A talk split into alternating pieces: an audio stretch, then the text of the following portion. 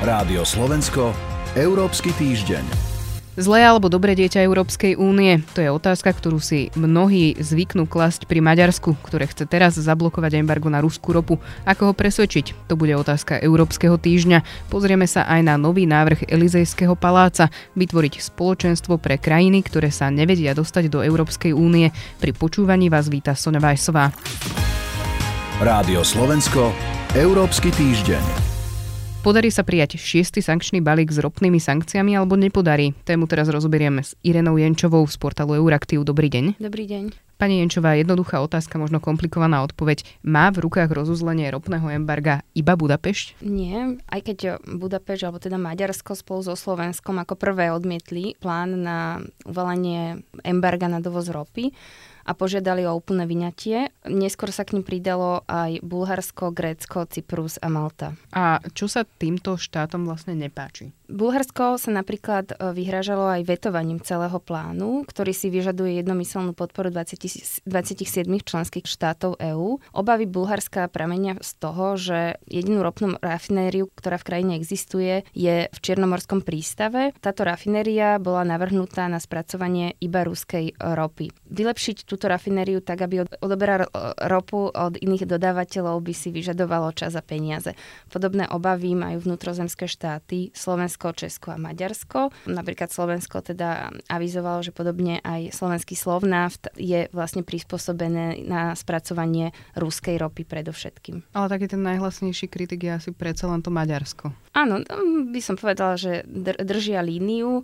Tieto vnútrozemské štáty jednoducho nemôžu dovážať ropu námornými tankermi a sú úplne závislé od ropovodov. Takže by som povedala, že ide o ropu z ropovodov. Teraz prebiehajú teda určite veľmi aktívne tie rokovania o to, aby tieto štáty podporili to embargo.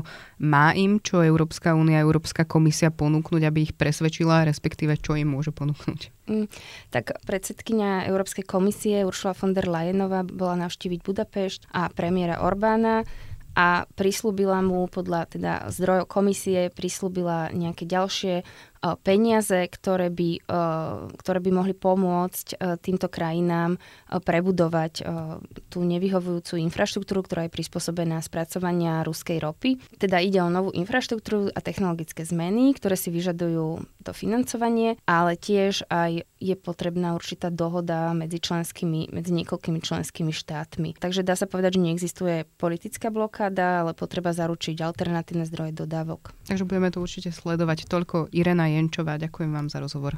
A ja ďakujem. Rádio Slovensko, Európsky týždeň. Francúzsky prezident Emmanuel Macron navrhuje, aby v Európe vzniklo tzv. Európske politické spoločenstvo. Vstúpiť by do neho mohla aj Ukrajina. Iniciatívu teraz rozoberiem s Radovanom Gejstom z portálu Euraktiv. Dobrý deň. Dobrý deň. Pán Gejst, čo vlastne francúzsky prezident teda navrhuje, ako si to predstavuje to tzv. Európske politické spoločenstvo? Pravdepodobne by šlo o nejakú formu politickej spolupráce, kde by sa Ukrajina a niektoré ďalšie krajiny zúčastňovali na niektorých oblastiach spolupráce, dajme tomu v oblasti bezpečnostnej obranej politiky, boli by súčasťou jednotného trhu, ale možno by nemali prístup k niektorým finančným programom Európskej únie, ako je financovanie agropolitiky alebo napríklad financovanie koheznej politiky. Tiež treba povedať, že nie je to úplne prvý nápad tohto druhu. Už v čase, keď sa ešte vážne hovorilo o tom, že Turecko by mohlo byť členom Európskej únie, niektoré krajiny, napríklad Rakúsko alebo Nemecko, hovorujú o tzv. privilegovanom partnerstve. Čiže ide o v podstate nejakú náhradu plného členstva krajinám, ktorým tá či ona členská krajina nechce priznať plné členstvo v Európskej únii. A nie je to potom ale len taká, povedzme, čakáreň pre tých, ktorí sú odložení. Má zmysel vytvárať niečo také, ak existujú potom aj napríklad asociačné dohody? Ak by to bola čakáreň, tak by samozrejme stačilo asociované členstvo, asociačné dohody, možno s nejakou širšou spoluprácou v niektorých oblastiach. Lenže francúzsky prezident si to nepredstavuje ako čakáreň, ale predstavuje si to ako nejaký trvalý stav. V podstate aj všetci tí, ktorí,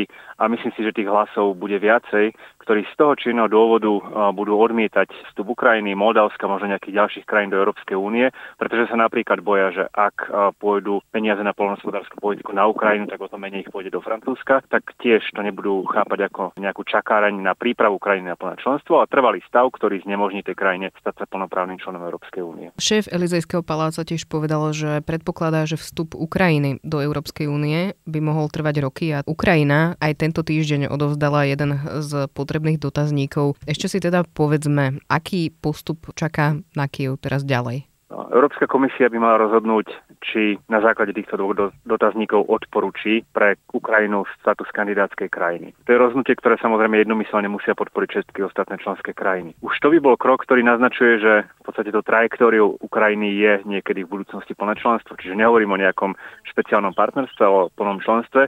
Čiže predpokladám, že už tu sa začnú ozývať štáty, ktoré opäť z toho či iného dôvodu nie sú nadšenými podporovateľmi ďalšieho rozšírenia. Napríklad Francúzsko, ale možno aj, možno aj Rakúsko. Potom, ak krajina získa kandidátsky status, Európska komisia by mala vytvoriť program negociácií vlastne no, prístupových rokovaní, ktoré bude organizované do, do rôznych kapitol a vytvoriť niečo ako plán alebo program otvárania, postupného otvárania týchto kapitol. Aj tento program je podmienený súhlasom členských krajín.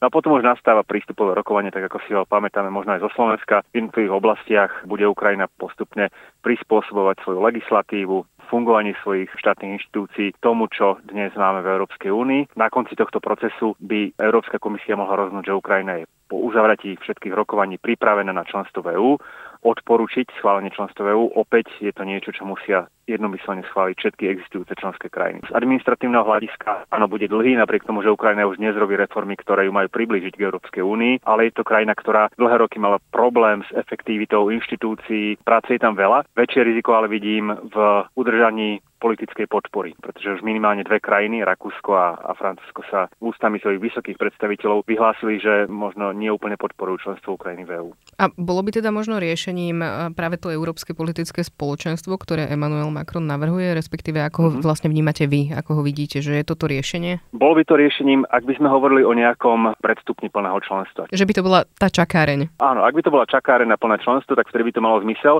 pretože mohli by sme umožniť krajine, ktorá ešte nie je plným členom, postupne sa začlenovať aj do programov e, Európskej únie, ktoré sú pre členské krajiny. Ak by to ale mala byť náhrada prístupovému procesu, myslím si, že by to znamenalo dnes veľké sklamanie pre Ukrajinu a v zásade by to aj tak trochu odradilo od európskej cesty krajiny, ktoré dnes premýšľajú, či je pre nich výhodnejšie ostať niekde na pomedzi alebo byť súčasťou Európskej únie. Uzatvára Radovan Geist. Ďakujem vám za rozhovor. Ďakujeme aj do počutia.